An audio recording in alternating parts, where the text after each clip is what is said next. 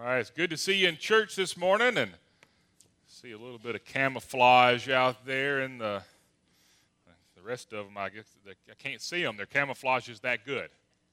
But uh, glad you're at church this morning and uh, we'll be in First Timothy here in, uh, in just a minute as our, our main text. But, but I don't know if you all realize it or not. I mean, I've heard a few mentions of it so far this morning, but did you know we had an election Tuesday? You know, I put I, I mentioned this on Facebook Tuesday. Uh, some people may have seen it. Some people may not on Facebook. But you know, when you go vote, they give you a little sticker, right? And uh, I meant to bring mine in, but we came in Mary's car. Mine's in my car, and uh, I never even took mine off the little piece of paper that it was on. And and uh, anyway, I never put it on, so I thought I wonder if they counted my vote. Then I didn't do what the big trend is. I didn't take a little selfie picture with my sticker showing to post on Facebook or anything. So I wondered, since I didn't post a picture wearing my sticker, did my vote count? All these things went through my mind. And then I thought, why didn't I just grab a handful of stickers and wear one every day up to the election and say, I voted again? I voted, you know. But, I mean, vote, oh, vote, vote, vote early and vote often. That's the way I believe, right? And so, uh, anyway, we did have an election. Boy, wasn't it uh, it was, I guess, uh, exciting in every sense of the word, and that uh, excitement, and we didn't know what was going to happen, and right down to the very end. You know, I'm a bit of a political junkie, and and it, for the first time in about two years since we decided to cut cable, I was kind of having a panic attack.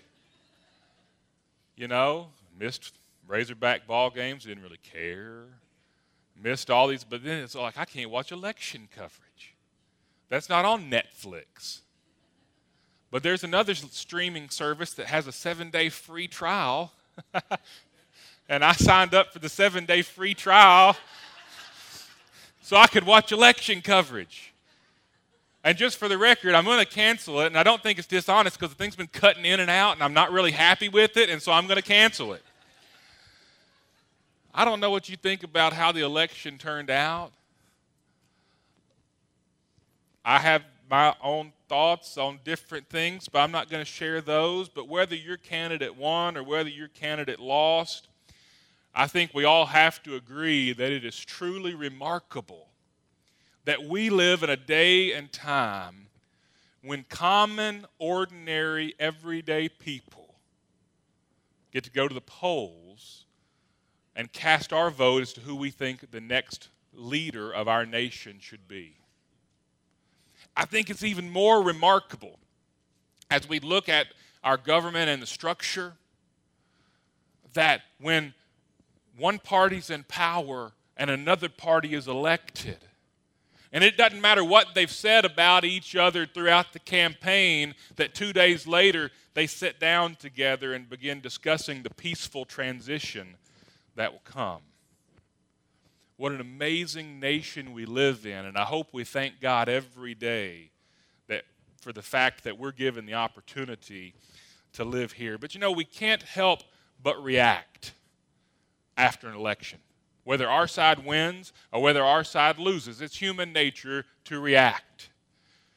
again, I don't know if you've watched the news much. I've been getting the most out of my seven day free trial. But there's people reacting on each side to every kind of extreme you can. It's human nature. Everybody's got an opinion, and if you don't believe it, just ask somebody, right? Everybody's got an opinion. But no matter what side of the election you or I were on, as the church, as Christians, you know, we're supposed to react. The Bible tells us how we are to react. We're not called to be complacent and set aside and just say, you know what, I'll just I'll just keep my mouth shut 100%. I mean, we should keep our mouth shut under certain circumstances. But you know what? The Bible tells us how we're to react. This morning, I want to look at one of our reactions. We're going to look at another one tonight, but I want to look at probably the most important reaction that we as Christians can have to any election not just this election. This morning, I'm not here to preach about President elect Trump or President Obama or Secretary Clinton or Speaker Ryan or Governor Hutchinson or anybody else who's in power. This morning's message is about you and it's about me and it's about the church and how we, as individual members of the body of Christ, and how we as a body as a whole should react to any election or any non election time, how we're to react to our government. And we find some of that here in 1 Timothy. But before we get to that, I think it's, uh, it's important that we understand the context. Because you know what? I've come to find that a lot of times people get the most upset, and a lot of times people react in the wrong way because they just simply misunderstand what's going on. I know there have been times when I've overreacted or maybe underreacted because I didn't understand the significance of what was going on around me. I'm sure you, I mean, you're human, you've done that too. But here's what we know we know that over in Romans chapter 13 and verse 1, Paul says, Let every soul be subject to the governing authorities. For there is no authority except from God, and the authorities that exist are appointed by God. And so we know that God Himself instituted human government. Human government instituted by God Himself. And Paul reminds us over there in Romans chapter 13 that every ounce of authority that human government has over you or I is given to it by God Himself. We have to understand that context. We have to understand that, that President elect Trump or current President Obama, all the authority they have over us is given to them by God Himself. And had, had Secretary Clinton won the election, we'd have had to say the same thing about her. The Bible also teaches us that there are mysteries of God that we will never understand. And I think when it comes to human government, there's a lot of mysteries there of God that I will never understand. You know? I mean, I've got a, I've got a degree in political science. I understand how government works, but I don't understand why God chooses to use it sometimes. I don't understand why He decides this person or that person should have the authority, but you know what? We don't need to understand that. We just need to understand that they have their authority because God allows them to have that. And as we look at that, now what is our responsibility? And as we look over in 1 Timothy we see that the church does have a responsibility, a unique responsibility, a responsibility that no other organization, no other group of people, no other association on this planet has the same responsibility that you and I have towards our government. Whether you're a Christian in the United States or a Christian uh, over uh, in, in the United Kingdom or in Africa or Australia or wherever you may find yourself being a Christian, you have this responsibility to your government under which you live. It's the way God called us to be. In 1 Timothy chapter 2, let's begin reading in verse 1. Therefore, and we'll go back to see why that's therefore here after a while, but therefore I exhort first of all that supplications, prayers, intercessions, and giving of thanks be made for all men, for kings, and for all who are in authority that we may lead a quiet and peaceable life in all godliness and reverence. For this is good and acceptable in the sight of God our Savior, who desires all men to be saved and to come to the knowledge of the truth. Let's pray together this morning. Most gracious Father, I do thank you for the opportunity to stand here this morning to speak your word, and I pray that that's truly what happens that it's, that it's your words that flow from my mouth this morning, and, and that each heart here, including mine, would be open to receive your words and to receive your truth. I pray that we'd leave here with maybe a different viewpoint than what we came in, and we'd leave here uh, just on, on, fire to follow uh, your will for our lives as we live in the United States of America. In Jesus' name, amen. So, as we look here at 1 Timothy, uh, it's a book about how the church ought to operate. That's really what 1 Timothy is. It's a book about the order of the church and how the it provides future guidance for the church, knowing that as Paul writes this during the apostolic era, when, when the apostles were still living and moving about and leading the church personally, Paul knew this time was coming to an end. And there had to be some written instructions on how the church should operate. And so Paul pens this letter to Timothy. And he, he, as he writes these instructions, now First Timothy is one of three books in the Bible known as, as a pastoral epistle. means a letter to a preacher. And so some people say, well, First Timothy, that's just one of those that preachers need to read. First Timothy, Second Timothy, Titus, just preachers, y'all read that part. That's about no, this is not this is not a book about preachers. Although it does lay out some very great instructions for pastors. It's a book about the church. And it's a book about how the church ought to operate. And it's about a book about how we as individual members of the church ought to live. And Paul makes it clear as he writes this letter to Timothy that every member of the church has a responsibility to pray, says for all men, and pray specifically for our leaders. He says, for kings and all who are in authority. Well, you know what? In the United States, some people say we don't have a king. I argue with that. We do have a king. His name is Jesus Christ. But he's not our earthly king. He, Jesus Christ is not trying to govern the United States of America. I heard it put in a sermon I was listening to before Election Day said we need to be careful as Christians not to drape the cross in an American flag because the cross is not an American symbol. Jesus Christ is King of the universe. The President of the United States is that governing authority, the Congress, our governor in our state, where we live. We need to pray for those people as they lead us. And it's so easy in human nature in our society to have be hostile towards these people. It is so easy for us to be hostile towards our leaders, towards our president, towards our governor, because they do things we just really don't like. They do things that stand completely against what we stand for. Let me tell you, I tend to get a little hostile when I see them spend my hard earned tax dollars. And let me just tell you, you know, Brother Eric and I, we side with some of you who are business owners who are self employed people, when that quarterly check comes around, when you actually have to write your income tax check to the government, and it says paid to the order of United States Treasury. Ooh, how, it hurts.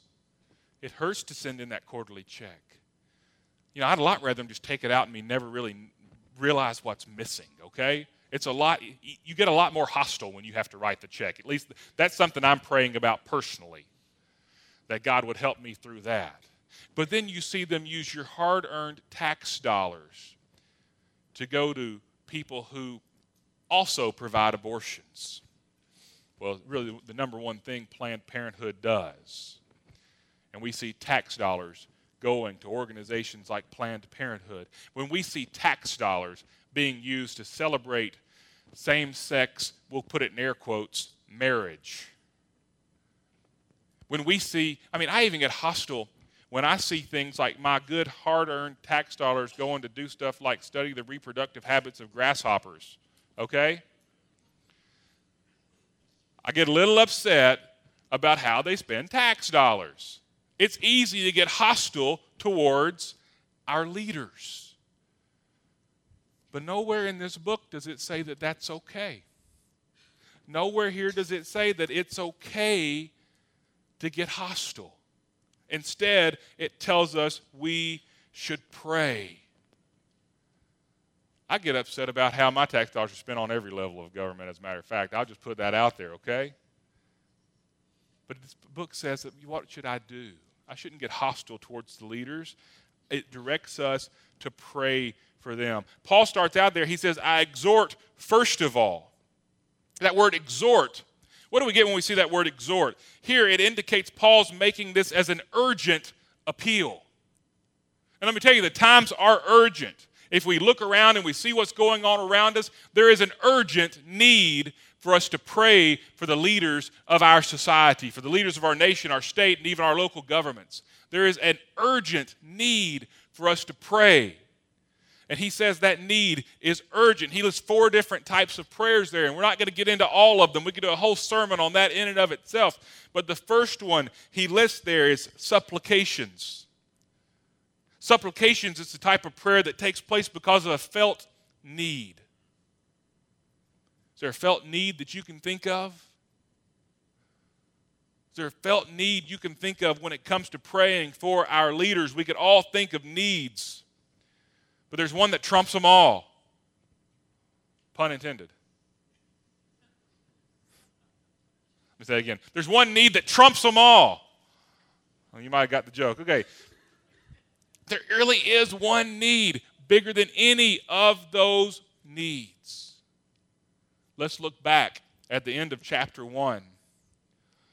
In verse 18, he says, I, I this charge I commit to you, son Timothy according to the prophecies previously made concerning you, that by them you may wage the good warfare, having faith and a good conscience, which some, having rejected concerning the faith, have suffered shipwreck.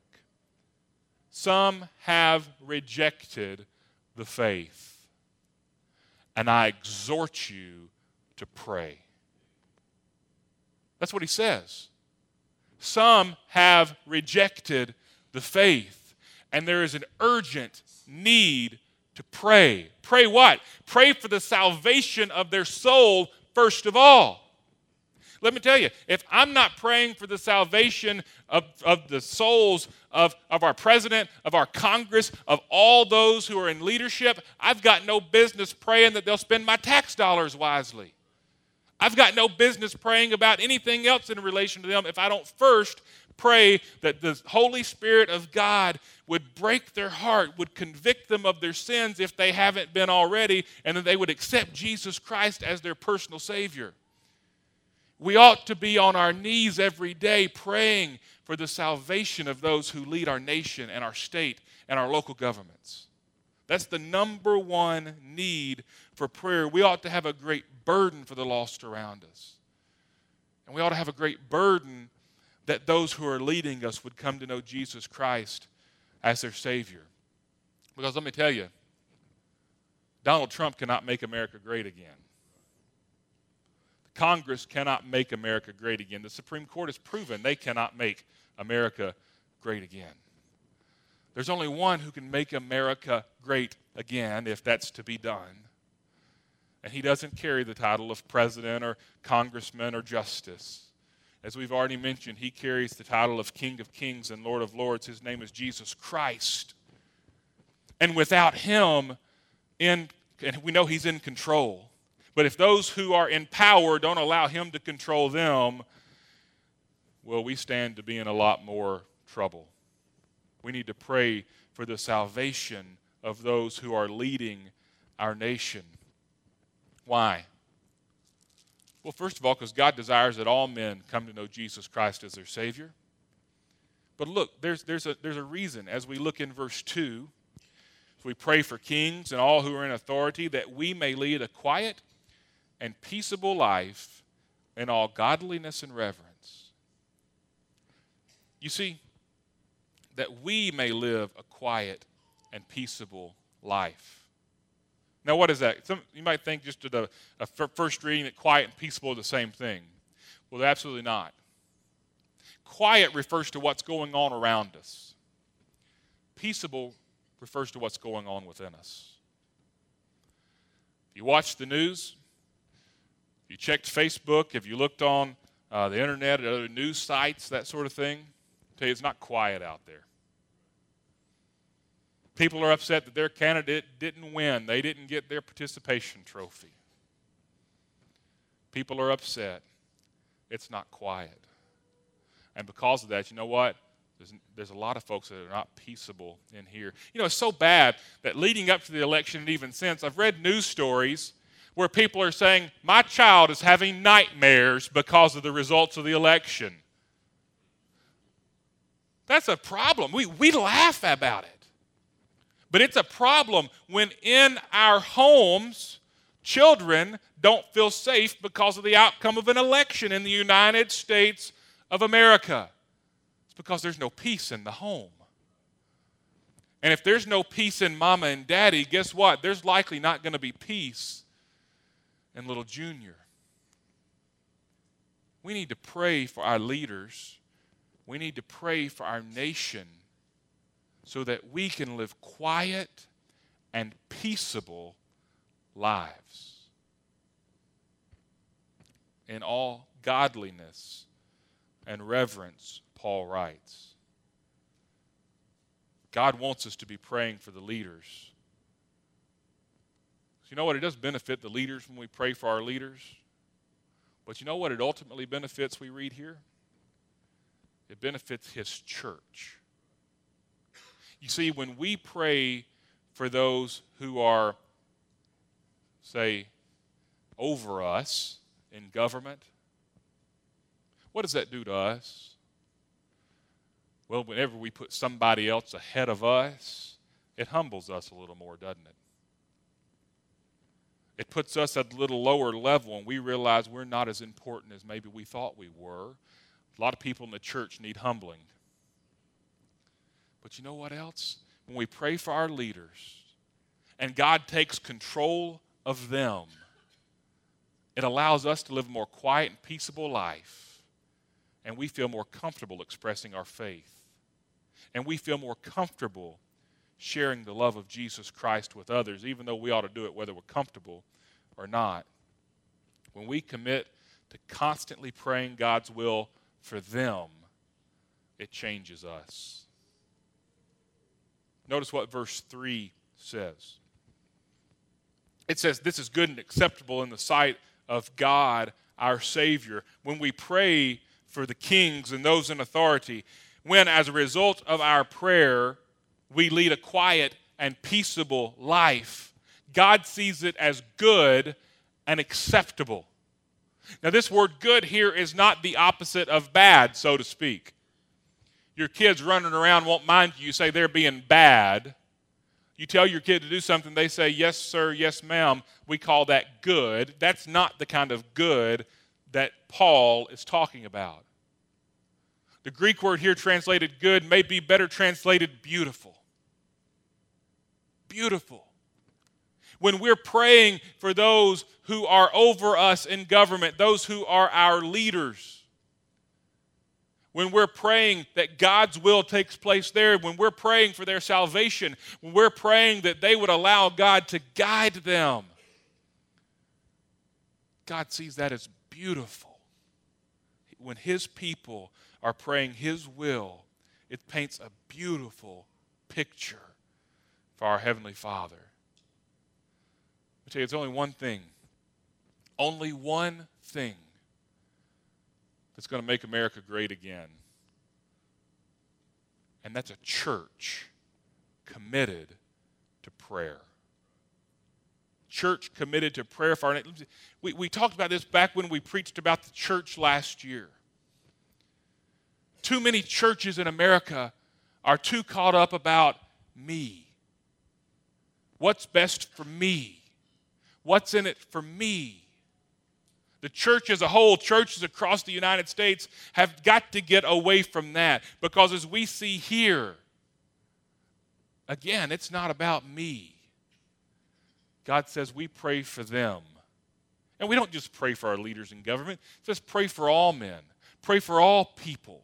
Pray for those who are protesting the election. Whether you agree with the outcome of the election or not, pray for those people who are violently protesting. And by all means, keep your opinions to yourself on Facebook. The election's over. And instead, spend that time praying. Spend that time praying for peace within and quiet around us. You know, and don't miss verse 4. Going back to verse 3, Paul says, For this is good and acceptable in the sight of our God and Savior, who desires all men to be saved and come to the knowledge of truth. So we prepare for our invitation this morning.